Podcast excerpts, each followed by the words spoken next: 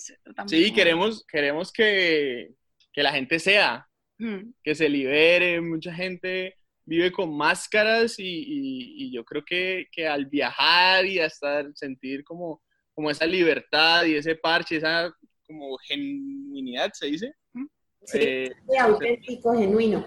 genuino, gen- Sí, genuino, auténtico, hace que la otra gente también lo sea. Eso que ustedes dicen es muy cierto, compartir esas debilidades los, los une porque, porque los pone a una misma altura, también cometemos errores, y estamos acá es para soportarnos y soportarnos en amor y dar ánimo.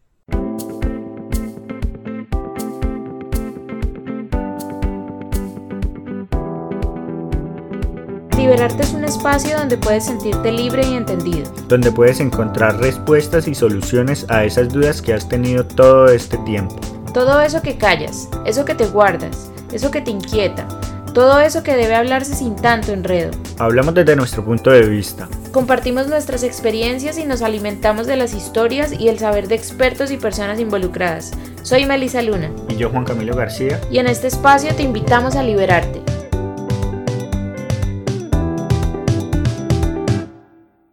Es una forma de viajar. Estos chicos crean escenarios que facilitan las conexiones conscientes de los viajeros a través de las relaciones, la naturaleza y ejercicios tanto físicos como espirituales.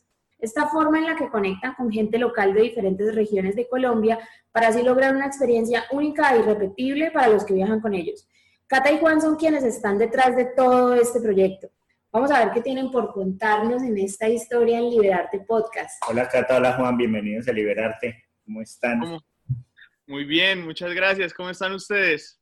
Bien. Gracias. Un gusto, un gusto tenerlos acá, que nos acompañen en otro pues nuevo capítulo, nuevo episodio. Tenemos como mucha ansiedad de esta conversación, de cómo se crea una empresa a partir de una relación, ahora son coworkers, o sea, quiero que nos cuenten absolutamente todo. Y pues realmente que conozcan sobre ustedes, ¿no? O sea, quiénes son los que están detrás de Feeling Travels, quién es Juan y Cata, ¿Cómo comenzó toda esta historia, todo este camino de Feeling Travel? Pues primero, ¿quién, quién, ¿cómo son ustedes? ¿Quién, ¿Cómo se describen ustedes más, más que todo? Eh, bueno, yo soy Cata, eh, soy la cofundadora de Feeling, mm, soy de Bucaramanga. Eh, eh, estudié allá todo el tema del colegio, después me fui a, a Bogotá, eh, tuve la oportunidad de estar en intercambios, bueno, soy comunicadora social. Eh, hace ya un tiempo em, vengo trabajando en temas del turismo. ¿Por qué? Porque, bueno, eh, digamos que siempre me ha gustado mucho el, el tema social, pues no, de ayuda, pues ayuda social me gusta, pero siempre he sido como muy am, dada a tener amigos, etcétera, etcétera. Y justo eh, me metí al tema del turismo porque soy una súper enamorada de viajar y pues llegó la oportunidad con una empresa y entonces, bueno, eh, nada, ahí empecé a viajar y eso realmente es como mi pasión ahorita. Eh, como ustedes también ven en los videos, soy súper como abierta, súper hiperactiva. De hecho, soy de las que no pienso antes de hablar y me salen cosas como esto que me acaba de pasar. Bueno, o sea, puede que sea como rayar la cabeza un poco, eh, pero bueno, así es. O sea, en realidad es así, esa es mi personalidad. Juan está, Juan está al otro lado mirando como, sí, por Dios, es así, totalmente. O sea, sí. yo soy la que va a mil y él es el que me dice, cha. Pero eso está bacano porque, porque vas volando y ves cosas que las demás no ven, ¿no? O sea, vas como que, uy, aquí, allá. sé Se te despiertan ideas y de una. Sí, pero igual también hay que, a veces tengo ese mm, polito tierra que me ayuda mucho, como decirme, te calmas. Te calmas, voy a hacer esto, ta, ta, ta, y No, bueno. Creo que es, ha sido un complemento súper, súper bueno, súper bueno, porque yo sí soy tal vez más, más calmado, que de pronto reflexiono más sobre las cosas, aunque a veces también, como todos, tenemos los, los, arranques y creo que, que esos arranques son positivos, como cuando uno le, palpita el, corazón, eh, yo creo que, que, funciona mucho como motivación para, para hacer las cosas, porque lo difícil mm, yo creo que, que, es empezar y después permanecer. Yo creo que esos arranques de corazón ayudan a permanecer. Entonces, pero también hay que tener unos momentos como, como de calma. Bueno, yo, yo me presento de paso. Eh, soy Juan Karim. Nací en, en Ocaña, en norte de Santander, pero al año me fui a vivir a, a, Bucaramanga. ahí hice todo mi colegio, eh, me fui a estudiar también a Bogotá. Digamos que eh, me considero una persona súper espiritual, súper... Tengo una relación con, con Dios que, que, me fascina, digo que Él, que él, es, él es, mi padre. Eh, siempre, siempre lo ha sido, así estos últimos años, de verdad lo he aprendido a, a, a conocer eh, y creo que al recibirlo me ha encaminado en, en, muchos proyectos, pero, pero este camino, como ustedes, como lo que hablábamos ahorita, no, no, no fue fácil porque yo creo que uno va uno tiene sus aspiraciones, sus sueños y, eso, y, esos fracasos al principio son los que lo llevan a uno a crecer. Yo nunca me imaginé estar relacionado en temas de turismo. Yo lo único que quería a los 12, 8 años era ser futbolista. Eh, y, y, cuando se corta como ese sueño, cuando por X o Y motivo como que no da más, uno queda en un limbo que, que yo ni sabía, o sea, no sabía ni qué estudiar, ni, ni qué hacer. Eh, y pues al final lo más fácil, ¿no? Administración, mentira. No, no, no. Valoro, valoro mucho la carrera, pero, la verdad no, no sabía. Eh, mi familia son comerciantes y tal vez en la administración podía llegar a hacer algo, pero jamás, jamás, jamás me imaginé en temas de turismo. O sea, no tenía ni idea, no tenía relación. Y, y ahí es que creo que uno tiene que estar súper abierto, súper abierto a las señales que, que, el universo va dando, que Dios va dando, como a, a, los eslabones en la cadena en que uno va siendo puesto para atrapar esas ideas y, y encaminarse. Entonces, pues, cuando empecé a trabajar, empecé en una compañía de, de banco y, y, por cosas de la vida llego a, a una aerolínea y, y, descubro lo que es viajar y los paraísos ocultos que tenemos, obviamente en todo el mundo, pero en Colombia sobre todo, eh, no teníamos ni, o sea, yo no tenía ni idea y creo que es algo que nos sucede mucho a los colombianos y es que tal vez eh, menospreciamos, no valoramos tanto lo local, eh, Eso nos pasa a todos, a todos. no solamente a los colombianos. Bueno, y, y, yo estando acá, hace poquito descubrí que por allá en Meta, en Bichada, en, por allá por, por Arauca, bajando para el Amazonas, hay un poco de cosas. Hay unas ciudades que parecen como si uno estuviera en Suiza, hay en Vietnam, ¿te acuerdas que, que, vimos unas cascadas? Increíble, increíble, increíble, que yo no o sea, uno en Colombia solo ve Cartagena, Rodadero. O lo típico del viaje enero, que todo el mundo se va para la costa. y San Andrés, y eso es lo único que uno ve prácticamente, pero uno no, como que uno no tiene identidad de, de ser colombiano, ¿no?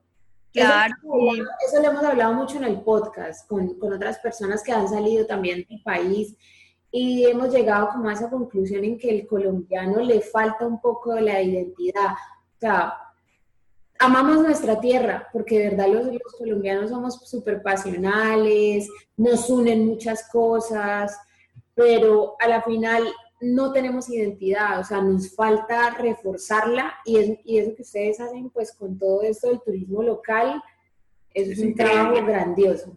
En serio, quiero, quiero que nos vayamos hacia allá. Karim hablaba de que uno tiene que estar muy pendiente como de esas señales y de esas cosas que le va mostrando como la vida, Dios, el universo, hacia dónde uno se va.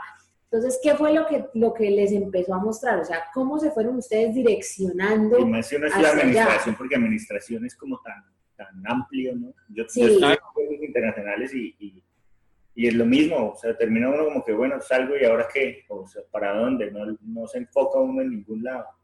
Sí, yo creo que hay, hay personas que desde muy pequeños tienen una vocación, un don, no sé, de, ser político y tienen el servir en sus venas o yo lo que les decía, era futbolista y si no, no era más.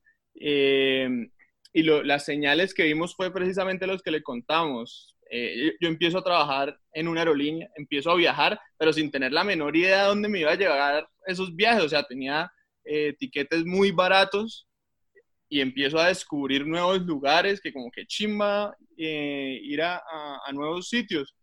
Cata empieza a trabajar En... Yo, por, pues sí, eh, por mi parte, yo estaba trabajando con una empresa eh, de turismo, de hecho, ahí todavía, todavía éramos eh, pues novios, justo cuando empiezo a trabajar. somos exnovios ahora. Sí, sí, sí. Ah, sí, somos exnovios, sí, sí, sí. ¿Cómo es que ¿Cómo es que qué? ¿Cómo es dos exnovios teniendo una compañía? Porque es que una cosa es tener una compañía con la pareja, otra cosa es tener una compañía con la expareja. Bueno, yo creo, no sé, la verdad yo creo que para nosotros es una bendición que seamos exnovios y no novios. Eh, porque igual la empresa, cuando, la, cuando la empezamos justo acabamos de terminar, pero pues digamos que nosotros terminamos ya por temas de que ya la relación no daba para más no por peleas, no por nada de eso, no, la relación ya se intentó y no se pudo. Ahí empezamos con la empresa, obviamente al principio es, es difícil porque eh, la línea entre tu novio, a como le hablas tú a tu exnovio cuando te pones brava, cuando tú le hablas a tu socio cuando te pones brava o viceversa, es muy diferente. Entonces, obviamente sí fue duro al principio y pues todavía, a veces como que es complicado cuando nos ponemos como a contradecirnos un poquito, pensando que somos tan diferentes. Eh, pero bueno, no, eso yo creo que va con el tiempo y la madurez. Fue eh. clave algo que, que mencionó Cata y es que la empresa no la empezamos antes de terminar, sino es porque creo que se hubiera complicado mucho la cosa. Eh, igual ella remó y tal. Karim. Gracias, pero es verdad. Obviamente llegaban las turistas, le gustaba al, chico y yo como, Chicos, eh, aquí los, que no son, los que no son de Colombia o Bucaramanga, remar, o sea, el remar, es, ella me insistió, ella me siguió buscando, ella me... okay, okay, okay, okay. No, no, no, no, no, acá, acá, ah, bueno, sí, ya, ya, es ok, ok. bueno, ¿y ustedes ahorita tienen pareja? No. No. No. Ah, bueno, porque si no sería también otro complique, ¿no? Sí, ¿no han pensado en eso? Sí, pues, o sea, lo que, de hecho, hace poquito estábamos hablando como, ahorita que estamos haciendo todo el contenido de redes sociales, como que queremos mostrar un Cata y Juan, ya ponerle cara a la empresa, eh, decíamos, bueno, y si nosotros vamos a nadar por allá y necesitamos que nos hagan un video, ¿cómo se va a sentir la novia de Karim o mi novio yéndonos a grabar detrás a los dos que somos exnovios? Entonces, lo que Karim en realidad me decía es como, o sea, Dios nos va a mandar a esa persona, esa persona va a llegar y es la persona adecuada y la persona que Dios nos quiso poner y que así esa persona pues lo va a poder eh, entender.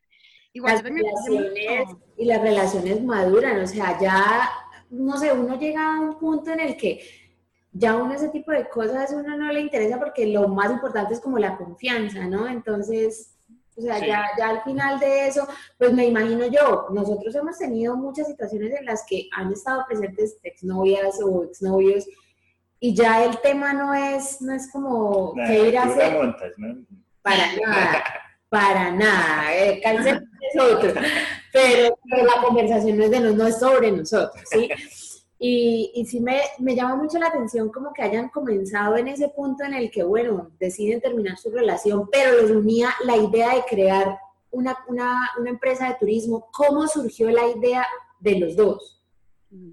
Bueno, yo, listo, entonces seguimos con las señales. Cata, yo ya sabía que estaba, ya vamos a terminado, pero ella estaba trabajando con una empresa ella era la anfitriona de una empresa que traía extranjeros mensualmente acá y ella era la anfitriona acá en Colombia. Eh, mi tío trabajaba eh, con ropa de ciclismo, pero también hacía tours de ciclismo en, en, Colombia. Yo empecé a descubrir lugares mágicos y yo dije como, sería muy chévere eh, traer gente acá. le invitaba a mis amigos y a todos les, o sea, como, como yo iba antes a romper como eh, esa barrera de qué hay que hacer, qué hay por explorar, y después invitaba a la gente y ya estaba como todo armado, eh, fue como dándose. Y en ese momento hablamos con... Juan, ¿tú fuiste a tu primer cliente? Sí, algo así, o sea, sí, así fue. Yo fue con Tatán. Sí, fue con, fue con Tatán que, que nos fuimos a... Fue muy loco porque yo ni siquiera había ido nunca a San Gil, que es a dos horas de, de donde, de donde somos, de donde crecí. El eso, monato de Santander. Claro, o sea, y eso lo, lo, empecé a, a, descubrir, no sé, 20 años después. y, y, yo creo que nos pasa a todos. y en ese entonces ya tenía una idea, pero no, estaba en papel. O sea, y así yo creo que empieza todo, en, una servilleta, en un papel cuadriculado. Eh, es, una locura. Y, y, me acuerdo que Cata estaba con, con sus turistas, con sus extranjeros, con sus grupos y le digo, oye, me gustaría ofrecerte los planes que estoy armando. Sería bacano hablar. Sí, de hecho él me dijo como, ven, eh, estamos organizando Santander, ¿por qué no le dices a esta gente que sí quiere ir a Santander? Porque yo estaba encargada de Bogotá. Entonces, bueno, yo digamos que le empecé a ayudar, de hecho él, me, él estuvo en el proceso de creación de la marca, pues en el nombre y todo eso, y él siempre, pues él me consultaba siempre, pues yo creo que era porque ya yo llevaba un tiempo en, en el tema de turismo. Entonces me ofrece Santander, yo le dije, no, pues hagamos una cosa, ¿qué te parece si yo hago parte de tu emprendimiento y eh, eh, y pues, y pues yo, yo pongo la gente, yo empiezo a mover la gente, no sé qué, era porque pues de todas formas, mira, a mí nunca me había dado ese, esa idea de ser emprendedora. Sé que Karim sí, cuando éramos novios era como que yo quiero tener empresa, pero él no decía ni siquiera si quería vender tamales, no sabía de qué. Querías hacer algo y ya, algo tuyo. Y después llegó esa oportunidad y entonces, bueno, como que él se alió como con otros amigos, no funcionó la cosa y yo le dije, vea, Karim, le tengo su socia, 50-50, no fuimos.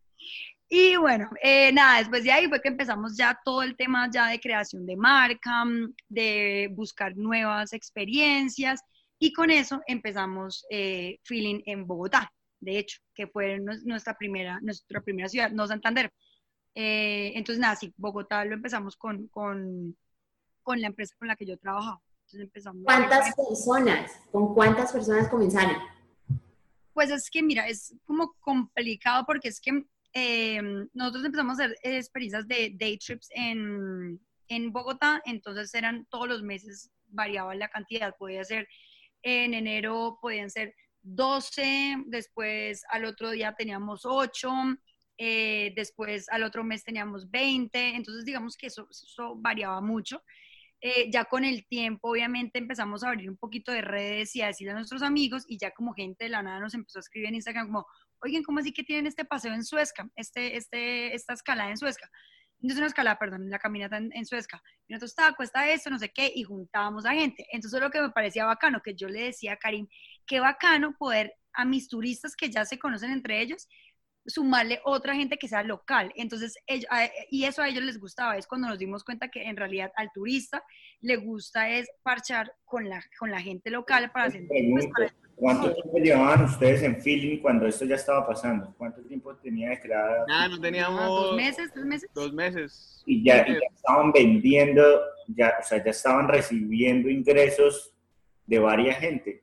¿Cuántos eran más o menos sus ingresos mensuales en ese momento por, a un dato aleatorio. Sí, o sea, era como facturación como de 10 millones mensuales. pucha. Eso Pero 3 mil dólares. mensuales. Ok, bueno, sí, porque tú sabes más de números. Yo no soy la cargada de números. Pero esa era la, facturación, eso no es el margen, digamos que... Sí, no, es, pero, pero a donde voy es que con dos meses de crear una, pues, una empresa no, no factura esa cantidad a un mes de Cuando se crean las cosas y los emprendimientos, el camino del emprendimiento es un camino con trocha, con caídas, con de todo. Este pero ahí nos, nos, ayudó, claro, nos ayudó mucho que, que Cata ya tenía el cliente. y, que, empezamos a... La mejor alianza, o sea, realmente se, no se pudieron aliar mejor. Exacto, exacto. Eso. Sí, sí. O sea, es una oportunidad. Yo creo que las oportunidades hay que cogerlas. Claro.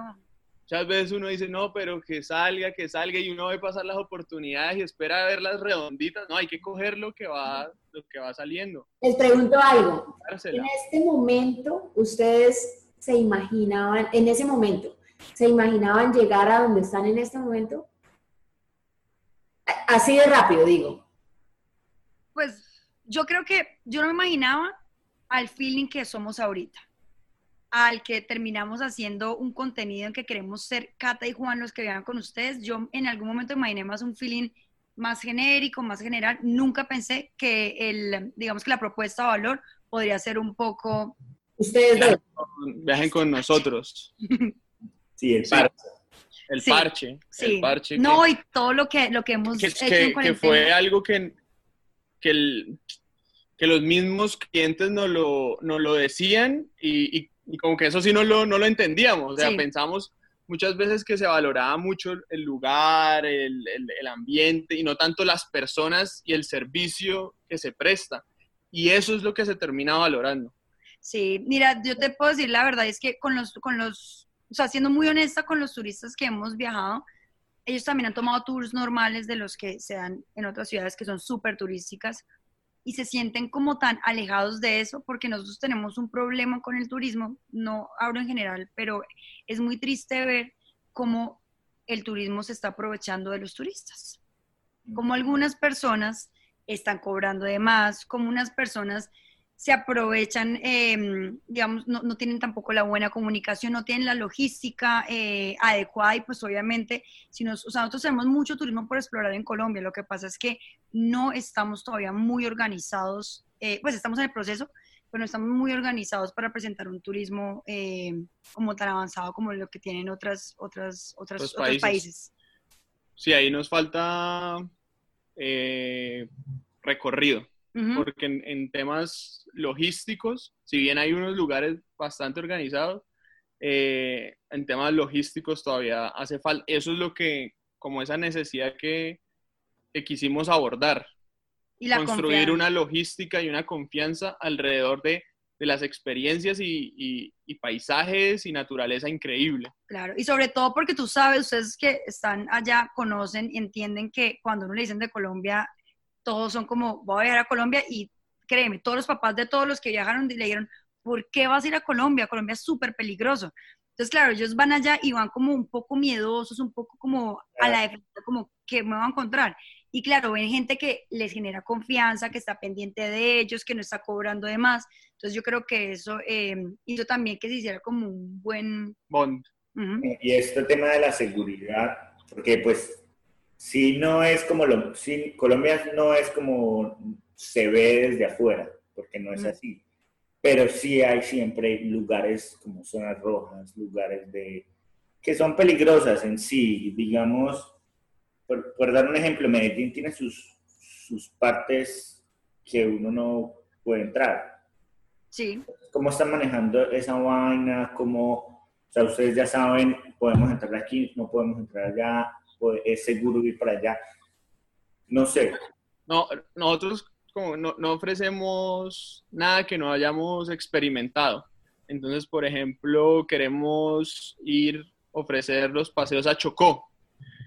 Y el año pasado, fue el año pasado, en octubre, fuimos a, a explorar y a descubrir Chocó, que aparte nos parece un parchezote, porque uno pues, no va a ciegas con el turismo, sino con el turista, sino que previamente ha hecho un estudio de cómo está la situación, eh, cuáles son los proveedores adecuados, cuál tiene que ser la logística, eh, cuál es el vuelo o la aerolínea que, que- que mejor, con el que mejor nos va, cuál es el lanchero, porque hasta eso es, cómo chocó hasta la- las mareas, eh, Es que yo- afecta. yo creo que es muy importante por el tema de seguridad, es precisamente conectarse con el local de allá. Nosotros podemos jugar como locales en, San- en en- en Santander, pero obviamente lo que nos gusta a nosotros es precisamente crear ese, ese- aliarnos con los locales de la ciudad, que son los que están más alerta de qué es lo que está pasando. Caso de Medellín. Nosotros tenemos, digamos, un tema que vamos a hacer unos recorridos en la Comuna 13. Eh, ¿Y quiénes son los que saben de este tema? Los mismos, las mismas personas que viven en la Comuna 13, si está en ese momento cerrada o no, qué está pasando. Y bueno, finalmente los lugares que son como, digamos, en el caso de Medellín, que la Comuna 13 es uno de los lugares eh, que fue en algún momento el más el barrio más peligroso del mundo, o creo que era como el, el lugar más peligroso del mundo después de la Franca de Gaza. Eh, entonces era, o sea, es, me desvié un poquito.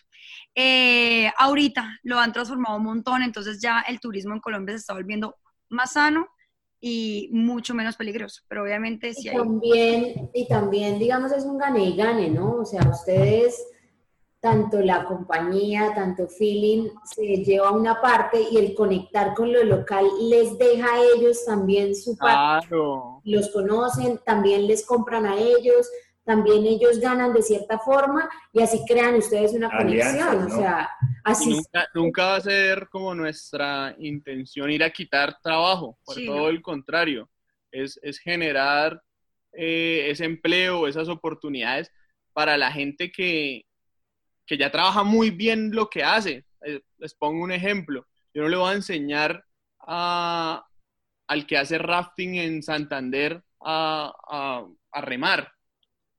Sí. Yo no, le puedo, yo no le puedo enseñar eso porque, no sé, yo no puedo coger una lancha y montar extranjeros yo.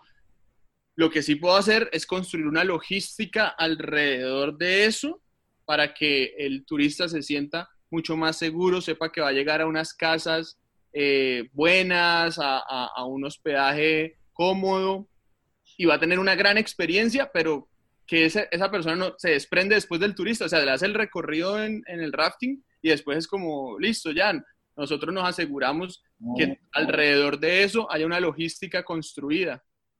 Ya estoy entendiendo un poquito, es que ya le estoy cogiendo como más la idea feeling. Ustedes lo que hacen es como un acompañamiento de la persona como un puente para que la persona pueda llegar al lugar seguro y ustedes muestran como los lugares siendo ustedes como un tipo de guías?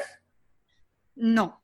Eh, sí, es algo parecido a lo que estás diciendo, pero la palabra guías no va ahí. Ok, ok. Ok, entonces explica un poquito. Ok, entonces te explico. Bueno, eh, como yo te decía, en, eh, cuando empezamos sí eran day trips. Vamos a Bogotá eso. Después cuando ya empezamos a evolucionar, que fue justo este año que llegamos, nuestro fuerte ahora, o lo que queremos mostrarle a, a la gente, son paseos. Paseos en los cuales tú vas a, a viajar eh, por cuatro días o más con un grupo de gente que probablemente no conoces, un grupo reducido, 15 personas. ¿Con quiénes vas a viajar? Con Cata, con Juan y el resto, que son las 15, 10 personas. Ahora, estas, eh, nosotros no somos los guías, nosotros no somos los que les vamos a decir, eh, hola, miren, esta es la comuna 13, no, porque ahí lo que estaríamos haciendo es darles a ellos. Y eso no es lo que queremos. Antes queremos es llevar gente. Entonces, ¿cuál es, cuál, ¿qué es lo que hacemos Juan y, y, yo? Precisamente es mantener al grupo unido, que se cree, crear esos escenarios para que la gente se conecte con, con, el local, que la gente se conecte entre la misma gente que va viajando. Un tipo de acompañamiento, o sea, es como tener un servicio al cliente ahí. ahí. Es, es, como, te, es yo, o sea, nosotros estamos desde que llega el desayuno hasta que se van a dormir, o sea, sino, o sea en todo el tiempo vamos a, nosotros no somos los que estamos eh, en la logística como, oigan, ya fueron a comer, ahora van para allá. No, nosotros nos sentamos a comer con ellos porque precisamente en ese momento es que compartimos el espacio para poder contarles más de, pues, de la, de, del lugar donde estamos. clientes, o sea, es como si ustedes estuvieran tomando el paquete igual que ellos, viviendo la misma experiencia, lo mismo, o sea, ustedes la pasan buenísimo. Sí, sí, sí. es que eso se trata. Sí. Sí, eso se trata. Al final, si no, si no, nos gustara, si no nos gustara, es imposible generar ese, ese amor que, que es el combustible para llegar más lejos. Mm. La que, que uno, que si realmente haces, haces lo que lo que amas, no vas a tener que trabajar ni un solo día. Así y así es. Y, y no creas, es, es, muy bonito como esta, este proyecto porque realmente no solamente nos estamos enfocando en como que vamos tres personas a viajar, no, o sea, hay veces no te ha pasado que tú quieres viajar y ninguna de tus amigas sale, que no es como, oh, ¿por qué mis amigas no quisieron viajar y yo con esta ganas de viajar? Y lo que tú haces es que dices, pues voy a armarme un parche aparte. Entonces me contacto con Phil y les digo, bueno, ¿cuáles son las fechas de viaje? Se van para San Andrés. Hasta en esta época, pues yo me voy y se va sola. Pero va con la confianza de que va con nosotros dos y que nosotros dos nos vamos a asegurar que esa persona se, se vuelva amiga del parche de todos. Qué chévere. Esta idea, esta idea está muy chévere y aparte que se les nota esa pasión con lo que hacen las cosas, de verdad. O sea, quiero, quiero saber qué, qué pasó con ustedes en la evolución de todo esto. O sea, ¿cómo han evolucionado de ese feeling que pensaban al principio a lo que llegaron ahora? La, la, la empresa ha evolucionado mucho y ya te cuento en detalle y también Cata y yo hemos evolucionado y crecido con ella. Mm. Eh, entonces la empresa evolucionó de, ser una, de tener una perspectiva mucho más ambiciosa en el sentido se puede decir que hasta económico, porque en un principio nosotros queríamos experimentar como todos esos tours, todas esas experiencias, todos esos hospedajes para venderlas a través de un marketplace. Y eso, eso era lo que queríamos, que la gente tuviera la confianza de que nosotros ya lo hubiésemos experimentado y después nosotros las pudiéramos distribuir a, a través de una plataforma web. Cuando nos dimos cuenta que nuestro valor agregado estaba más en ese acompañamiento, en ese parche, en, en ser nosotros y que la gente se sintiera cómoda contándonos, hablándonos, porque al principio somos desconocidos y al final del paseo, no siempre, ¿no? Pero terminamos siendo amigos y con muchos nos seguimos escribiendo y con muchos nos seguimos hablando y muchos quieren volver. Eh, y cuando nos, cuando nos dimos cuenta que, que, nuestro valor agregado era estar con ellos, era hacer una compañía, era transmitir esa confianza, empezamos a cambiar el modelo. Y el modelo actual fue lo que comentaste al comienzo, que, y es que somos creadores de esos escenarios para facilitar las conexiones conscientes de las personas. Creaciones, y las conexiones pueden ser externas, y externas son con la naturaleza, con los demás, eh, y internas son consigo mismo. Entonces, por eso hablo de, de, temas de espiritualidad, de, de, mindfulness, y nosotros estamos organizando eso. Y hay algo que quiero agregar. De hecho, en la evolución nos dimos cuenta como, bueno, ¿qué podemos dar diferente? O sea, ¿qué nos hace diferentes? Y después, como, digamos, yo ya llevo siendo como nómada digital ya hace como, como unos tres años y yo siempre estoy viajando, no sé qué, y es mantener esa rutina. Entonces ya, entonces Karim en algún momento digo, pues viajemos o sea, hagamos los viajes como nosotros hacemos los viajes. Y cómo, entonces nos preguntamos cómo nosotros hacemos los viajes. ¿Cómo nos gusta viajar a nosotros y ofrezcamos eso? Entonces, ¿qué es lo que nosotros hacemos? A Karim y a mí nos encanta, digamos, iniciar el día entre, eh, haciendo ejercicio. Entonces, nosotros 6 de la mañana, ejercicio, una hora, una hora y media, vamos a hacer ejercicio, después de, de, ahí empezamos como a trabajar o nos vamos a la playita, entonces nos empezamos como a dar cuenta de qué características teníamos en común cuando nosotros viajábamos em, y empezamos a hacerlo, a, adicionarle eso al nuevo modelo que tenemos de feeling, que es The Way We Travel, que es la forma en la que esa es la forma, viajamos. Esa es la forma de viajar. Y aparte de eso, entonces quisimos dar también otro, otro, como otro paso más, y es no solamente enfocarnos que, bueno, listo, vamos a hacer un tema de hacer ejercicio, vamos a pasarla sabroso, obviamente, porque pues es turismo sí o sí, pero también queremos generar un aporte social a, las ciudades en las que viajamos. Por eso nos estamos también aliando con, con fundaciones, si quieres explicar toda esa parte. Sí, pues la idea es dejar como esa huella. Yo siempre digo, y es una frase que creo que dijo Pepe Mojica, que, que una acción como las que hacemos de llevar un tour a que hagan una labor social no va a cambiar el mundo, pero se necesitan miles de esas acciones para que el mundo cambie. Entonces eh, nos contactamos como con esas fundaciones y, la idea es pegarnos a los proyectos que ya están andando y, que ya tienen un, bagaje para que los turistas o los viajeros que, que, llevemos aporten y dejen esa huella y den, porque yo creo que, que el dar es una de esas leyes espirituales que, a veces uno no es consciente, pero, pero se multiplica el triple de lo que uno, de lo que uno, de lo que uno, no, todas las religiones lo encuentras. Así, así es. Eh, y eso hace parte también de, de esas conexiones conscientes que, que, que, queremos crear y que queremos generar. Entonces sí, realmente sí hemos evolucionado un montón.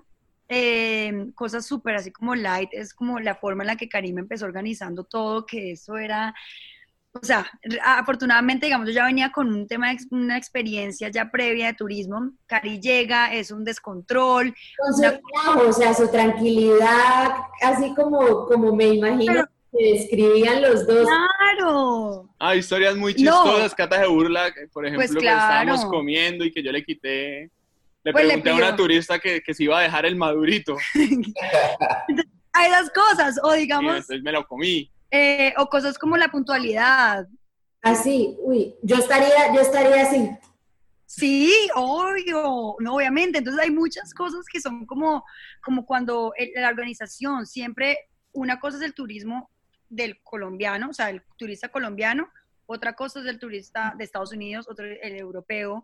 Entonces, como que el tema de la puntualidad, eh, siempre teníamos como, empezando con ese problemita de la puntualidad, los buses que nos los citábamos a las 8 y llegaban a las 8 y media, entonces ya empezaba a tocar, ya tocaba como empezar a decir, es como nos lleguen a las 7 y que esperen los de los buses, pero no, se, no me esperan los turistas, porque los turistas sí te llegan cumpliditos. Qué complicado el colombiano con eso de la, de la puntualidad. O sea, nosotros tenemos una costumbre, de verdad, da, da pena. Da pena. Da pena. Nosotros que vivimos acá es una pena porque nos cuesta. Sea, claro. ¿acaso es una oportunidad de mejora importante. Pero no creas, ya al final los turistas son como que, ah, me preguntaban, ¿Colombian time o Gringo time? Y yo no, Gringo time. Gringo time, pero nuestras experiencias son así, o sea, son otro tipo de turismo. Entonces, no, hay muchas cosas en las que hemos evolucionado em, en, muchos aspectos, tanto como, como, como socios, pero como también cómo ha evolucionado el, turismo y cómo nos ha tocado adecuarnos y transformarnos para, para, para irnos como acomodando al, al mercado. Quiero, quiero preguntarles algo. Con esto del emprendimiento, ustedes cada uno tiene su trabajo por aparte, siguen trabajando. ¿Cómo ha sido esa experiencia de empezar un negocio propio, emocionarse, sentir la pasión, empezar a ver frutos del trabajo que uno está haciendo y a la parte volver a la oficina. volver al trabajo? Yo lo, yo lo veo así, es, y es que todo lo tienes que ver como parte del propósito que tú tienes. Si tú tienes tu visión clara y, un propósito claro, todo lo que suceda en, en, tu vida actual, en tu momento, en tu ya, va a funcionar y va a servir para lo que haces. Entonces a mí particularmente me pasa que, aparte que también disfruto y he aprendido mucho y, valoro mucho eh, y agradezco mucho por, por el trabajo que tengo, yo llego a la oficina y sé que que lo que estoy construyendo, lo que estoy trabajando ahí, va a dar su fruto en feeling.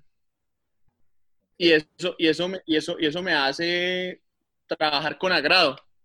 Así, así, así lo miro y así es como la gente lo, lo debería mirar. Yo creo que, que esas personas que van a, al trabajo solo como por ir al trabajo y ganar sin, sin una visión más allá o, un sueño más grande que ellos mismos, están haciendo el trabajo por hacerlo, como, como por cumplir. Y nunca van a dar un, paso más, como esa milla extra que suena tan cliché, pero que de verdad es súper importante y es súper valorada. Les va como la vida, pienso yo, como en, en, solo quedarse soñando en una oficina y no ir más allá. O sea, porque eso está, eso está muy bacano. Porque to, en todo momento, en cualquier momento, todos hemos tenido ese como yo no debería estar acá, yo estoy mamado, me quiero ir, todos lo hemos tenido. Pero esa perspectiva está muy, muy chimba, decir, bueno, lo que yo estoy trabajando acá va a tener fruto en mi emprendimiento. Entonces le voy a meter con toda. Así que tú que así es, así es, has conectado mucho con Dios, en Jeremías 29, 11 dice eso, todos los planes funcionan para bien. O sea, uno tiene que, creo que a uno le cambia tanto la vida y la manera de ver las cosas y de sentir, o sea, de realmente disfrutar la vida, cuando uno se goza todo lo que pasa. Cuando uno siente que, que, así, inclusive las cosas malas, los tropiezos, las cagadas y todas esas cosas, uno dice, me sirven. O sea, en algún momento, nosotros tanto, tanto que pasamos y ya cuando nos pasan cosas es como, ¿Qué estamos aprendiendo? ¿Para qué? ¿Para qué? ¿Para qué? Es, ponerle ese, ese para qué tan fundamental para cambiar perspectiva, porque la realidad se construye a partir de perspectivas. No, sí, igual es que la verdad es que es muy bacano que los dos tengamos como una relación tan cercana con Dios porque eso nos da mucha paz y sabemos que siempre el plan del parcero de arriba es perfecto. Bueno, el caso, por mi parte, como yo ya les decía, eh, yo ya llevo siendo nómada digital ya hace un tiempo, entonces no, yo feliz. O sea, yo tengo el tiempo para mi emprendimiento, a mí me encanta lo que hago, a mí hace como cuatro años me cambió la vida, eh, empecé a viajar, se me abrió como la mente, no sé, me volví como que otra persona. Entonces, para mí ha sido una bendición enorme que Dios me ha dado la oportunidad de empezar a trabajar en turismo y ahorita que no trabajo en turismo con la empresa con la que estoy trabajando, con la que soy empleada, eh, igual me permite trabajar remotamente porque precisamente trabajo con una empresa de, de Estados Unidos, una empresa de, de, fotografía. Entonces, nada, yo sí como, yo sí pues yo voy en coche. O sea, yo... un montón, pero vivo feliz de poderlo hacer en cualquier parte. Que chévere porque a la final creo que todo el mundo, y más ahorita, ¿no? Más, más los jóvenes que nos están mostrando como esa vida deliciosa, fácil, agradable, todo es lindo, eh, gocémonos la vida, vivamos el ahora. O sea, muchas de esas cosas con el mindfulness, con el ser consciente, con llevar una vida espiritual, tienen que ver, pero siempre hay que estar aterrizados y en ello, o sea, hay que trabajar hacia las cosas, hay que tener una meta, todo no es fácil, hay tropiezos en la vida, eh, en el camino te van a encontrar con cosas. Yo siempre hay una, hay una frase que, que la gente dice como que, que, siempre trabajar en lo que a uno le gusta o algo así, pues no va a sentir como lo que hablábamos, que no va a sentir como, como si nunca estuviera trabajando.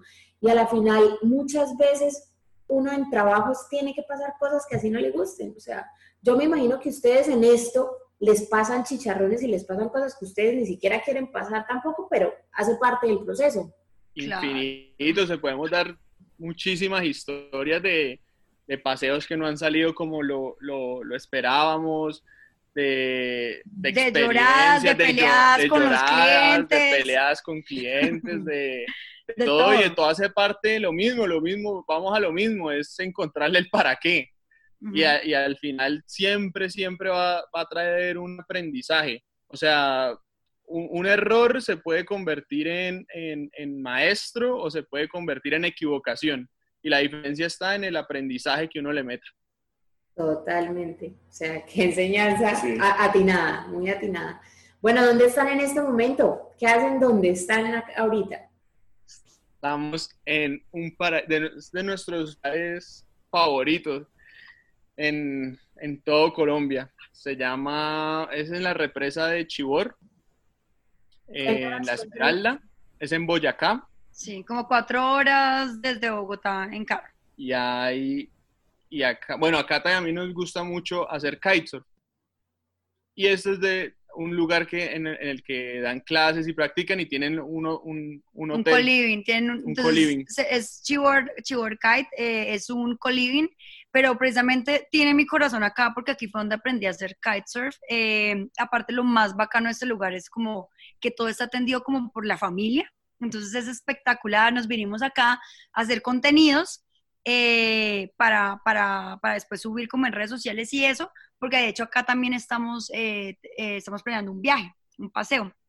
Entonces, y acá ya hemos hecho varios, hemos hecho como cuatro viajes con, con extranjeros y les encanta. Y estamos súper alineados con la visión de, de, ellos, de la familia, de acá de Chiborcay, que, que es la integración humana más que cualquier cosa. Entonces, por ejemplo, la mesa de comedor es una mesa larga y ahí todos los que están nos sentamos ahí a compartir. Es que las relaciones es de las cosas más chéveres que, que, tenemos como, como humanidad. Y bueno, no, nada, el lugar es bacanísimo, tú te levantas y está la represa ahí y aparte del internet está buenísimo. Entonces, nada, aquí estamos trabajando. ¿Cómo? Las velas, o sea, ese, ese paisaje de ver a todo el mundo haciendo el kitesurfing, las velas y... Pues, no. No, es divino. O sea, de hecho, llegamos hace dos días de San Andrés, que es nuestro destino, así como que, oh, o sea, lloramos si vamos a San Andrés. Y llegamos acá y dijimos, no importa, igual vamos a Chibor, qué delicia. Entonces, sí, la verdad es que... Dale esa vida tan parchada, o sea... No, me voy a viajar para saber, para saber... No, me voy a viajar a trabajar. no, la verdad es que son miles de bendiciones. Es que es impresionante cuando uno ya empieza a agradecer todo hasta lo que no le gusta, cómo las, las bendiciones te van llegando, o sea, ahí, siempre. Entonces, nada, estamos acá disfrutando, pasándola increíble y pues sí, obviamente hay cosas malas, pero pues si uno se pone a ver las cosas malas, pues... Igual me, me, me parece, o sea, veo, veo que ustedes están muy conectados con esa espiritualidad y eso mismo es lo que reciben, o sea, uno no puede estar trabajando en pro a cosas buenas y que todo el tiempo le estén sucediendo cosas malas, porque sí pasan, pero, pero siempre es lo que tú hablabas del dar. Esa, esa, esa parte del dar, cuando uno da, no siempre recibe. Entender eso, entender que tú das sin esperar para recibir. ¿Sí? Cuando tú siembras algo, lo estás sembrando y de pronto vas a cosechar en un futuro. O sea, siempre cosechas, ¿sí? Pero puede que no sea en el mismo lugar, entonces... como uno lo espera. Como, como uno lo espera, sí. O sea, muchas veces estamos pidiendo un regalo, pero, pero no nos gusta el paquete en el que viene armado. Sí. Y, y, lo rechaza por eso, pero, pero es un regalo. Es como, o sea, orar por paciencia si oras por paciencia, te van a venir las pruebas. La gente es... Sí. De hecho, A mí, a mí, que yo soy la persona, bueno, ya no, pero sí, ya no, ya no, ya no declaro ese tipo de cosas. Pero sí, realmente era una persona un poco impaciente y la vida me manda un hombre con una paciencia, una tranquilidad, una manera de hacer las cosas, se toma el tiempo, no, nos han pasado tantas cosas que yo vivo a mil, preocupada, no sé qué, cómo voy a hacer, mi cabeza está maquinando 50 mil cosas y él es como, oye, tranquila, o sea, como que si no pasa hoy, pues esperemos a mañana. No, yo, yo soy igual también así de, ah, y todo es rápido, pero bueno, digamos, yo me estreso, pero yo trato de solucionar de una. Y Cari también es un poco como más tranquilo, pero cuando se pone histérico es como, ay, Dios mío, no. O sea, cuando digo, tengo que ser la noble yo, porque este hombre es de las cosas, de los hombres más nobles que yo conocí, eso sí. Eso me faltó decir. O sea, puedo hablar muy bien de ti, chau. Ay, qué bonito. No, y esto de que ustedes pues tengan una excelente relación trabajando o sea, me parece, yo voy a volverlo a decir, pero es que me parece muy curioso que después de una relación igual se lleven así súper, súper bien y como amigos. Yo los veo amigos, o sea, ustedes son parceros. Súper amigos. Sí, pues es que nos volvimos ya como los mejores amigos. De hecho, es que todos los días hablamos, hablamos más de lo que hablamos cuando éramos novios. O sea, entonces digamos que ya es en todo, ya como que ya hay confianza, ya las familias se conocen, entonces ya en realidad ya todo es como... Sí, ¿no? y se parte siempre del respeto, aunque muchas veces es difícil, sobre todo por, por las situaciones de trabajo normal que suceden, porque cuando uno trabaja con, con, extranjeros y en esos paseos quiere que todo salga perfecto y no, no siempre es así, y ahí pues se nos vuela a veces la, la paciencia, pero otra palabra poderosísima es perdón o una disculpa. Sí, digamos, yo sí puedo decir que yo soy una persona de un temperamento súper fuerte, o sea, la santanderianidad, ahí está, yo.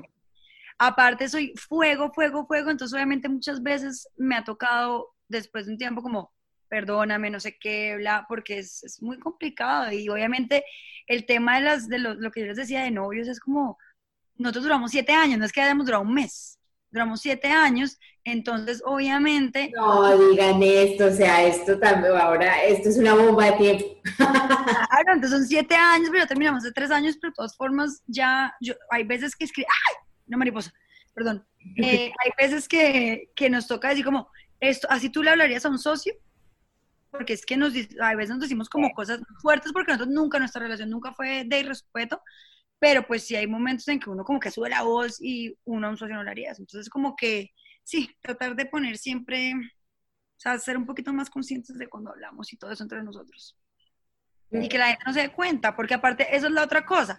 La gente a veces piensa que somos novios, entonces en los paseos no, no se sienten en confianza. Yo no quiero que ellos piensen que pues, nosotros somos los novios, de que, sí, o sea, no, no es, como que no genera tan... Somos dos amigos también igual que ustedes y estamos en... que es verdad. Y no creas, a veces pues obviamente las extranjeras vienen, ven a Cari, todo bonito, entonces como que, ay, no sé qué, yo, pues o sea, él siempre manteniendo su profesionalidad. bueno, no importa, pero igual, hay que ser muy profesional con eso, entonces obviamente, o sea, es ellos son como que, ay, no, pero son novios, pero no sé qué, entonces es como que, no sé. Sí, queremos, queremos que, que, la gente sea, que se libere, mucha gente vive con máscaras y, yo creo que, que, al viajar y hasta sentir como, como esa libertad y ese parche, esa como genuinidad, ¿se dice? Sí, eh, auténtico, genuino. Genuino, genuino, auténtico, hace que la otra gente también lo sea. Eso que ustedes dicen es muy cierto, compartir esas debilidades los, los une porque, porque los pone a una misma altura, de también cometemos errores, y estamos acá es para soportarnos y soportarnos en amor y dar ánimo. Así es. Oye, ¿y cómo ha sido la experiencia de compartir con personas de otras culturas, de otros países, de otros idiomas? Bueno, pues... Muy bien. Pues, no, raro, o sea, todos tienen su... La palabra raro está muy raro. Raro, suena, raro suena mal, diferentes, diferentes que... Y a todos se les aprende, se les aprende muchísimo. Eh, no sé, han llegado militares que han estado en guerras de Estados Unidos, que le metieron un balazo en la cabeza y sobrevivió. De hecho, con él estuvimos acá en, sí, en Chibor, y, pues contaba sus historias y uno la, escuchaba, pero, pero súper sorprendido. Porque imagínate, después de un balazo en la cabeza, pues nadie queda como tan normal. Sí. Eh, pero... Se aprende mucho, gente que, estuvo en Corea del Norte, entonces nos cuentan todas sus historias, hay gente que ha viajado mucho también. Sí, es muy bacano, es muy bacano o sea, la variedad de gente. O sea, al principio nosotros trabajamos mucho con, con, con gente de Estados Unidos. Entonces ellos son como bien, un poquito diferentes a los, a los, a los europeos, me, me pareció a mí. Eh, pero pues de todos, o sea, de ellos podemos decir que aprendimos muchas cosas como es la puntualidad, o sea, yo me volví una persona súper puntual cuando estaba trabajando con ellos, cuando Karim tampoco lo era, nos volvimos súper puntuales. Eh, aprender de ellos también son gente que viajaba mucho, entonces nos decían miles de cosas por donde uno viajar, uno cómo sacar cosas más baratas en los viajes. Eh, yo estuve el año pasado viajando cuatro meses en Europa y en Sudáfrica y estuve viajando con, con unos eh, veteranos de guerra que eran, eran periodistas eh, allá en las, en las bases militares. Entonces, conocer toda la historia de ellos era increíble, o sea, historias de también de que, o sea, cómo, cómo fue la guerra, o hay, también saben los loquitos, pues los loquitos no, con todo respeto, si me estás escuchando, no mentiras, pero los que sí están como... No tan cuerdos. exacto, o que son personas muy cohibidas, o mira, hasta, hasta estuve conociendo gente que hasta empezó a viajar y, hasta ahorita se está dando cuenta que era homosexual. A los 38 años. Y nunca había tenido una relación y hasta ese momento que salió de su familia, vino acá a decirme como, esta, o sea, creo que, creo que soy gay. Entonces yo era como, ¿what? Y entonces como, cómo esa persona empezaba como a, a compartir y ser esa persona real que no pudo haber hecho, sido en casa. Entonces, no sé, hay muchas historias. Muchas ¿Qué, tal esa, ¿Qué tal esa revelación que se puede recibir de sí mismo, como esa introspección que puede lograr un viaje, no? Sí. Es... No, lo has, no lo has puesto de, de, de mejor forma. Nosotros creemos que, que, un, que un viaje puede cambiar la vida. Por eso por eso lo hacemos y, y, y no a todo el mundo le va a pasar, a nosotros nos pasó. A nosotros nos pasó que los viajes nos cambiaron, que nos cambió nuestra perspectiva, que nos hizo conocer otro mundo, que, nos dio empresa, que, nos hizo disfrutar más. En mi caso, yo estaba trabajando como empleado en Bogotá, los fines de semana no hacía más que viernes, rumba, sábado bar, eh, y así estaba pasando el tiempo y, y, fue cuando empecé a viajar. O sea, fue cuando empecé a viajar que dije, pucha, como que, ¿qué estoy haciendo? ¿Qué carajos voy a dejar? ¿Qué, qué legado que tengo? O sea, no estoy diciendo que, pucha, vaya a cambiar, revolucionar el mundo, pero, pero al menos mi mundo sí. sí. Por lo menos el de uno de los viajeros. No, claro. el de uno. Oye, no creas, o sea, la gente cuando ve, digamos, ese tipo de cosas en una persona, se, se, sorprenden porque se empiezan a dar cuenta, esta persona es feliz, esta persona es desprendida, esta persona eh, como que está consciente y está viviendo el momento, ¿qué hace esta persona? Y te empiezan, o sea, tú ni siquiera puedes darte cuenta, pero te están analizando, están aprendiendo de ti. Lo importante siempre es hacer las cosas como tú dices para uno mismo, pero siempre le vas a dejar una enseñanza a alguien, o sea, siempre vas a dejar esa semilla en alguien, siempre. No, y es cosas muy sencillas como que a uno se le pregunta como, porque, o sea, yo quiero saber por qué eres como tan feliz, por qué, o sea, qué es la cosa de no sé qué, de estar agradecida.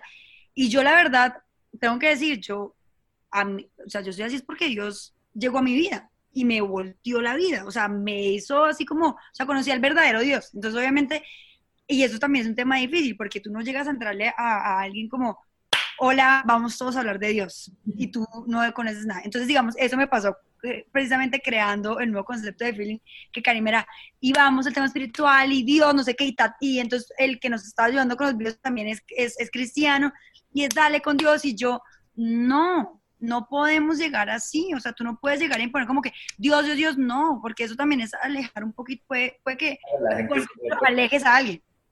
La gente se repele porque han tenido malas experiencias seguramente con, con el Dios que conocen o el con Dios. el Dios con el que han estado relacionados. entonces, oye, fácil. No, obvio, pero entonces en ese momento cuando a ti te ven tan feliz y te dicen como, o sea, sin, sin, que tú vayas a buscarlo como decirle, hola, ¿quieres que te hable de Dios?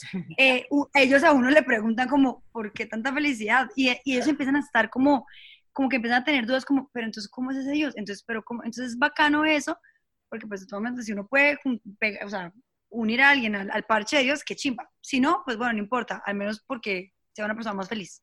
Qué rico, ustedes están en la misma sintonía que nosotros. Yo conocí del Señor pues hace como, pues desde que llegué acá. A mí me pegó una revolcada transformada y vivo tragada, enamorada de Dios.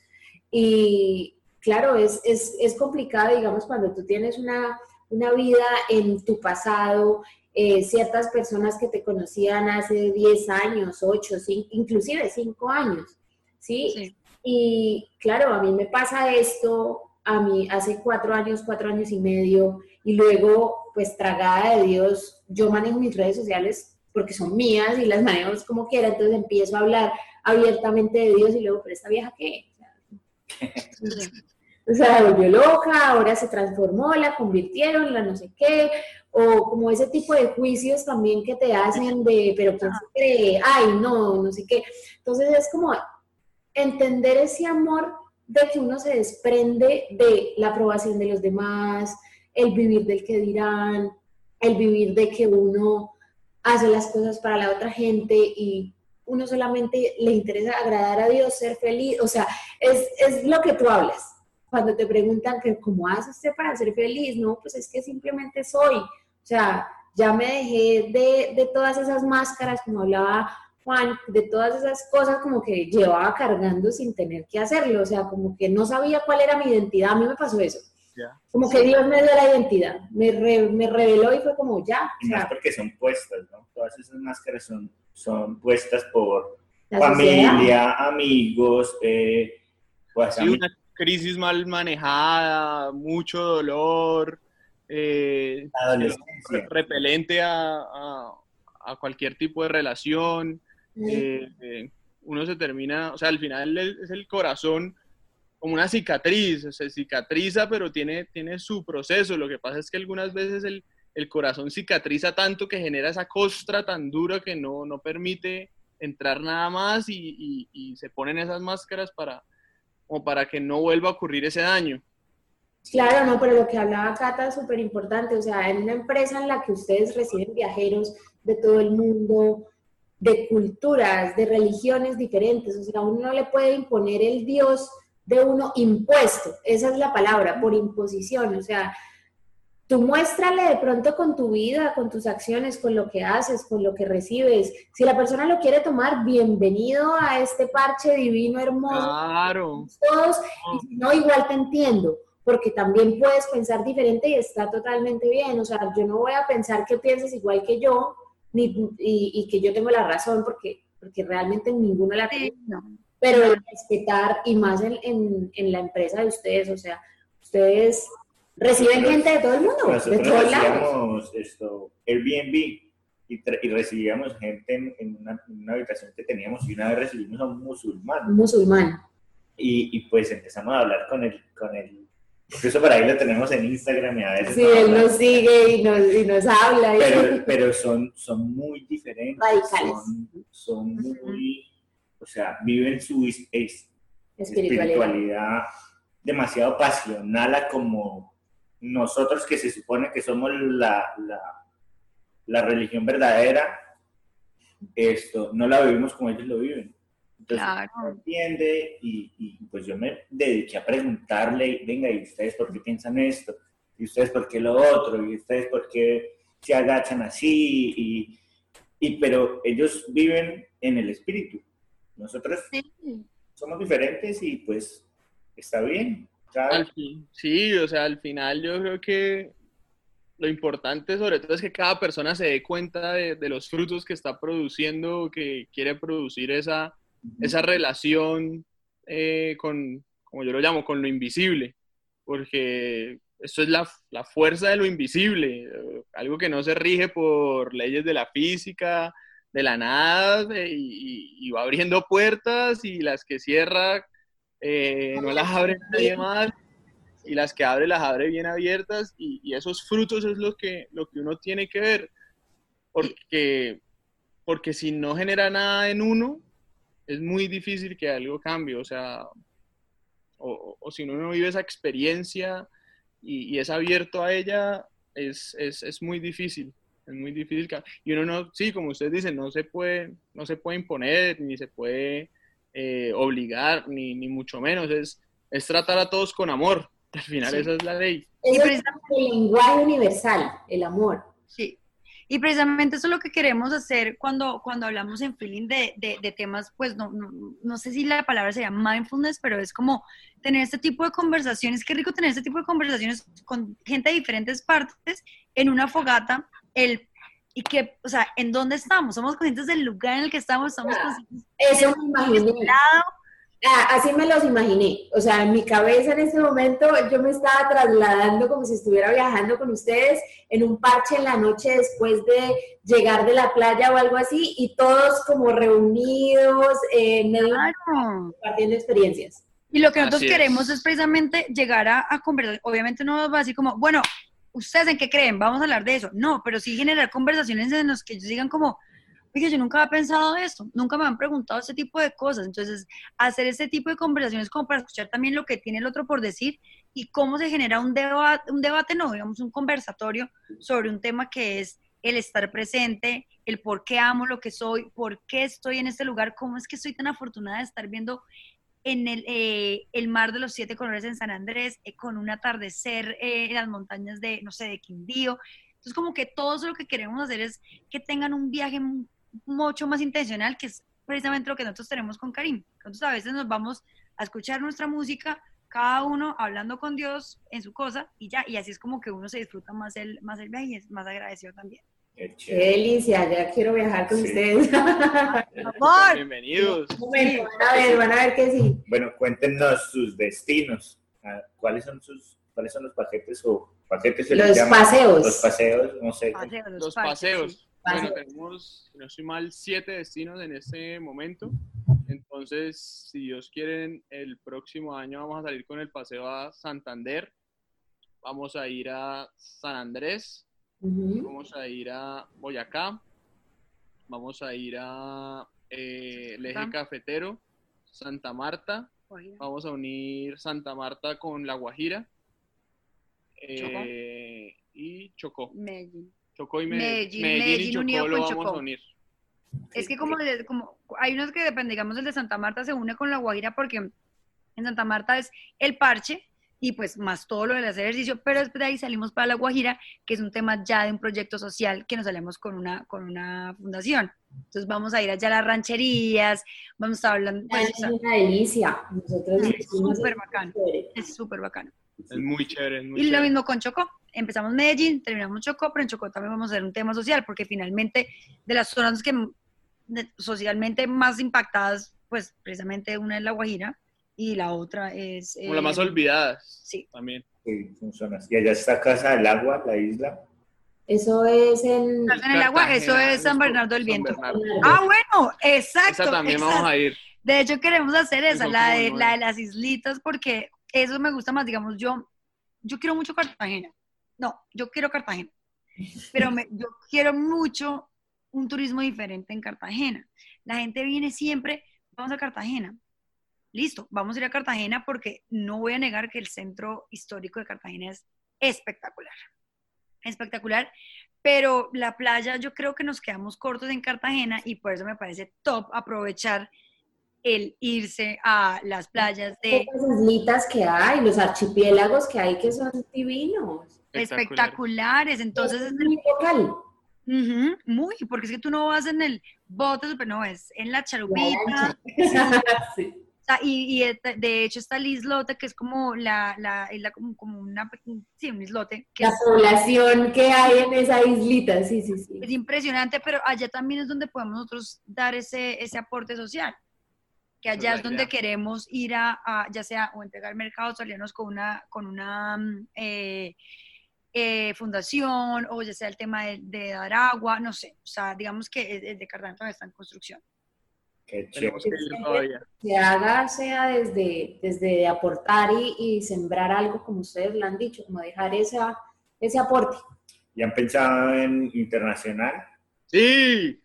Obviamente. De hecho, el destino que yo quiero más hacer, sí o sí, yo tengo mi destino favorito del mundo, es Ciudad del Cabo. Y en Ciudad del Cabo hay tantas cosas para hacer, pero aparte también hay tanto que aportar que yo le dije a Karim, por favor, vamos hacia el Cabo. Afortunadamente. Que no es un destino que un colombiano diga, vamos, o sea, Sudáfrica, o sea, no, no es tan común. Sí, entonces obviamente queremos, hacerlo internacional. Claro.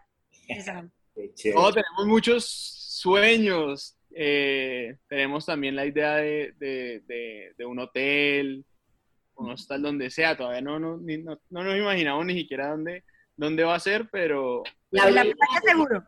La vida y Dios les irá mostrando para dónde es que van. Sí, así, se ha dado todo, la verdad, y, seguimos confiando en él, que es el mismo ayer, hoy y siempre. Sí, y no crean, incursionando Ortica en las redes sociales y todo eso, es un proceso también de, de, de, mucha paciencia y también de no tomar las cosas como muy a, como muy personales, eso de hablarle a la cámara de todas formas, a veces mis amigas son como, o sea, ¿cómo es que le hablas a la cámara? O sea, no, ¿qué, ¿qué, es esto? O sea, hasta, a veces dicen como, me, me da hasta pena ajena, porque es que, y yo digo, pues, qué pena, ustedes no son mi target. O sea, ¿qué hago? Entonces, sí, ahorita que estamos en ese proceso también de probar algo diferente, como... Reinventar nos está pasando a todos, porque todos en la pandemia y en toda esta nueva normalidad nos ha tocado reinventarnos y hacer cosas que no sabíamos, que ahora está funcionando. Es que a mí me parece muy curioso y es que el mundo se está moviendo hacia allá. O sea, si es que uno no quiere ir, pues es que uno es un pendejo, porque le toca. O sea, esto de las redes sociales, por ejemplo, vean, vean ustedes cómo han progresado. Digamos, el turismo lo puede tener el conocimiento en uno de los planes, lo tiene la persona local, pero esa persona no sabe cómo manejar redes sociales ¿sí? Y si ustedes lo saben hacer, ustedes van a hacer esa conexión y ganan los dos. O sea, qué importante estar a la vanguardia de, las cosas que están pasando en el mundo porque así funciona. Claro. Y esas uniones que tú hablas son súper importantes. O sea, otra persona te puede aportar mucho, mucho, mucho de algo de lo que tú ni siquiera esperabas y, y, no ser, como dice la Biblia, sabios en la propia opinión de que hago las cosas así, quedarnos así porque así lo hemos hecho siempre, sino evolucionar y, y, unirse. O sea, yo leo, por eso estamos hablando con las fundaciones, por eso hablamos con los proveedores, por eso viajamos, ¿está bien? Sí, y no creas, nos estamos acomodando también porque ahorita el golpe de la cuarentena fue duro, por una parte, porque pues bueno, afortunadamente tenemos otro trabajo, pero, pero paramos justo unos proyectos que ya venían, que eran súper bonitos, con una gente de México, bueno, con otras también que teníamos. Mm. Pero eso también como que a nosotros nos dio como el momento de sentarnos y pensar, bueno, ¿qué es feeling de verdad? Y ahora, ¿qué es lo que viene? Entonces, ahorita, sí, y ahorita también el turismo está cambiando, hemos leído también una cantidad de cosas de qué es lo que quiere, qué espera la gente cuando viaja. Entonces, una de las cosas que decían es el tema de de, de, la vida como no fit, sino como, ¿cómo se dice?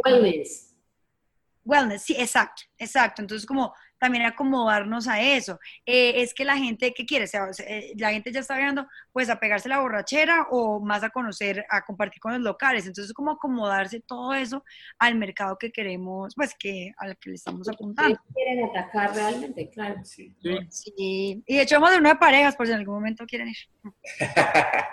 Sí, queremos también de parejas, te queremos hacer como de todo, pero no de parejas como el romántico, no, simplemente, pues si todos son, qué rico viajar con tu pareja, pero que hayan más parejas, sino pues que todos solteros y con tu Claro. pareja, ¿entiendes? Inclusive a nosotros mucha gente, eh, nosotros somos pareja, pero somos muy amigos, estamos, todos nuestros proyectos son juntos. Entonces, nuestra empresa acá, nosotros trabajamos, tenemos una compañía de pintura. Los dos trabajamos, los dos tenemos el podcast, los dos hacemos absolutamente todo. Entonces, mucha gente que nos conoce nos ve en nuestra vida normal y ve que no pareciéramos una pareja o como nos hablamos o algo así, es como, pero ustedes, ¿por qué son así? o sea, Pero qué chévere que lo puedan hacer, o sea, no es tan fácil como tener una empresa con el esposo, de novio. sí, so- somos esposos. Pero no, ha sido, no ha sido fácil, realmente ha sido un aprendizaje y pues de mucho tiempo. O sea, al principio no vamos a hacernos los, eh, pues, los acá iluminados porque No, nos no, no. agarrábamos a pelear y fue Mm. complicado, más como lo que estamos hablando. Pero ella dos- y, Ella aprendió. Sí, Novio. No, pero entonces también tenemos chistes así. Pero sí, es, es más en las relaciones lo que hablaba Juan de, de esa importancia de tener, de lo que uno puede aprender de las relaciones. Uno se desprende del ego y todo se soluciona. O sea, cuando, cuando entiendes que tú no tienes la razón, que te puedes poner en el lugar del otro, que la otra persona piensa diferente, que simplemente puedes dejar pasar una cosa que para ti es súper importante, pero nada va a pasar si, si lo haces mañana. O sea, son unas cosas que uno dice, ay, me hubiera aliviado tantos dolores de cabeza. Yo Total. estoy todavía en ese proceso, les tengo que decir la verdad, yo sigo en el proceso. No, uno sigue creciendo cada día. Pucha, Todos, es, todos. es difícil, pero sí, el proceso. Creer que ya se llegó, no hay nada más alejado. Nada, de aquí hasta Nunca que nos llega, moramos, yo creo, nos morimos y todavía nos faltó por aprender un montón. Pero qué rico, de verdad, vean esta conversación, cómo se dio de chévere, como personas que uno pues no, no conoce y terminan teniendo como tantas cosas parecidas, conectamos con tantas cosas, así súper chévere, nos encantan los podcasts, por eso hacemos esto, porque conectamos con personas reales, o sea, que muestran como esa historia y ese proceso de vida con lo cual uno también se puede sentir relacionado. Muy chévere, muchachos, muchas gracias. No. con mucho gusto. Gracias a ustedes porque la verdad es que a nosotros nos encanta contar la historia. Siempre como que Sí. nos llena de energía, como que mirar atrás y, y ver el camino que, que hemos recorrido. Nos Sí. llena de, de- de orgullo y de, de mucha energía. Sabes que lo que decían ustedes, como que a la final él, en lo que se transformó Feeling fue darnos cuenta que como ese valor agregado éramos nosotros, eran ustedes dos. Entonces la tienen que contar, o sea, ustedes dos son la imagen de su compañía y la gente tiene que saber ese tipo de cosas. O sea, ustedes, la cara. Sí. Les tenemos unas preguntitas ya para finalizar, para que la gente pues conozca un poco más sobre quiénes son Cata y Juan. ¿Tienes algún libro que nos puedan recomendar, el favorito de cada uno? Uf, muchos. Muchos. ¿Cuál sería ese que tú dices es en, Este es en el el libro. top, es el número uno? Bueno, el primero la Biblia. Este para mí. La Biblia. ¿Qué libro de la Biblia te gusta? A mí me encantan eh, el Evangelio de Mateo, o sea, todo lo, el sermón del monte en Mateo es, me, me- me fascina. Me gustan mucho los, los, los libros de Pablo. Eh, Filipenses me parece súper crack. Me parece eh, que es el reflejo de la vida y de cómo las perspectivas de verdad cambian la realidad. Porque dicen que es el libro feliz y él lo escribió desde la cárcel. Sí, sí, sí. Yo no me he leído Filipenses nunca. Es que a mí casi el Nuevo Testamento no, no me pega. Yo me voy más como por el antiguo porque es que el antiguo es, no sé, me, me más el, el antiguo. ¿En serio? O sea, mira, yo me estoy leyendo la Biblia en un año y estoy en números y me estoy volviendo loca porque acabo de terminar números y antes era Le- Levíticos. No entiendo nada. O sea, es como, Dios mío, por favor, háblame porque no entiendo nada de estos libros. Eso es sea, interesante porque uno, Moisés, ¿cómo escribía? O sea, uno no lo lee como si lee un libro normal, sino le toca a uno como por, por parrafito e interpretarlo como en la vida de uno. Claro. No, es sí. como- es- es- no es fácil, pero Yo- por ejemplo la historia en el Génesis, en el Es Éxodo, bacanísimo. ah, sí, eso es una novela. bacanísimo. no, eso es bacanísimo. Bueno, de, de negocios, por ejemplo, un libro que me que fue súper funcional en, en mi vida se llama Consiga Más. Es sobre negociación. Consigue más. Consiga más, ¿ok? Espirituales, me gusta La Matriz Divina. Ok. Eh, Super Cerebro sobre mentes de Chopra. Uf, es muy Pero es bueno. que él, todos los libros de él son buenísimos. o sea, todos los libros bueno. tiene que leer todos. Eh, y hay uno bacano así de, de- de historia que es El hombre en busca de sentido, de Víctor Frank. El hombre en busca de sentido. Listo. Cata. Bueno, yo les voy a decir la verdad. Yo poco leo. o sea, abiertamente les digo, no quisiera mucho leer. Tengo mi Kindle, eso sí, porque eh, en el avión siempre estoy eh, leyendo, como para, porque soy miedosa en el avión, o sea, me da pavor. Eh, pero me gusta, digamos, me estaba ahorita acordándome de un libro que me gustó mucho en el colegio, en el colegio, en la universidad, que está leyendo, Ensayo sobre la ceguera, creo que se llama. Y tiene la película. Sí. Bueno, mírate. Pero no, pero te ves la película y dices, esto no le da nada al libro. El libro es excelente. De José, ¿No es de José Saramago? ¿De quién es que es? No, yo tampoco. Tampoco. No, no, no, la verdad es que yo soy muy de leer es novela, entonces usted también leo Isabel Allende. Entonces, de series o si eres más visual, o serie o película. o- Igual esa pregunta va para los dos. Película o serie también que les, que les guste. Bueno, la última que me vi que me pareció bien nice se llama Memento. Es un clásico. Me ¿No se la han visto?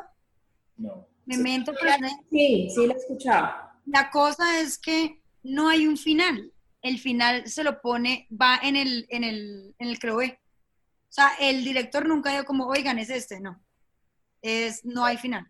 Entonces me parece bastante interesante, está en Netflix, ahí se la recomiendo. Listo. Juan, ¿cuál película tú? Se- serie, mi serie favorita fue Suits, la de los abogados. Los abogados. Pareció muy chévere. Eh, peli, bueno, película, a mí me encanta, cada vez que la, que la dan por Caracol la dejo la de Titanic. No sé por qué me gusta tanto. Es Sí, Es buenísima. muy buena, es muy buena. Así como, ¿cómo es que se llama? Arma, Armagedón y Pearl Harbor. Unas películas de RCN de domingo. Clásica, clásica de Caracol. De domingo, cada 15 días.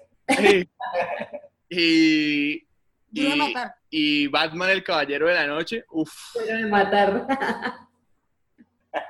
¿Y dónde están los policías tres? O sea, la de Caracol del domingo.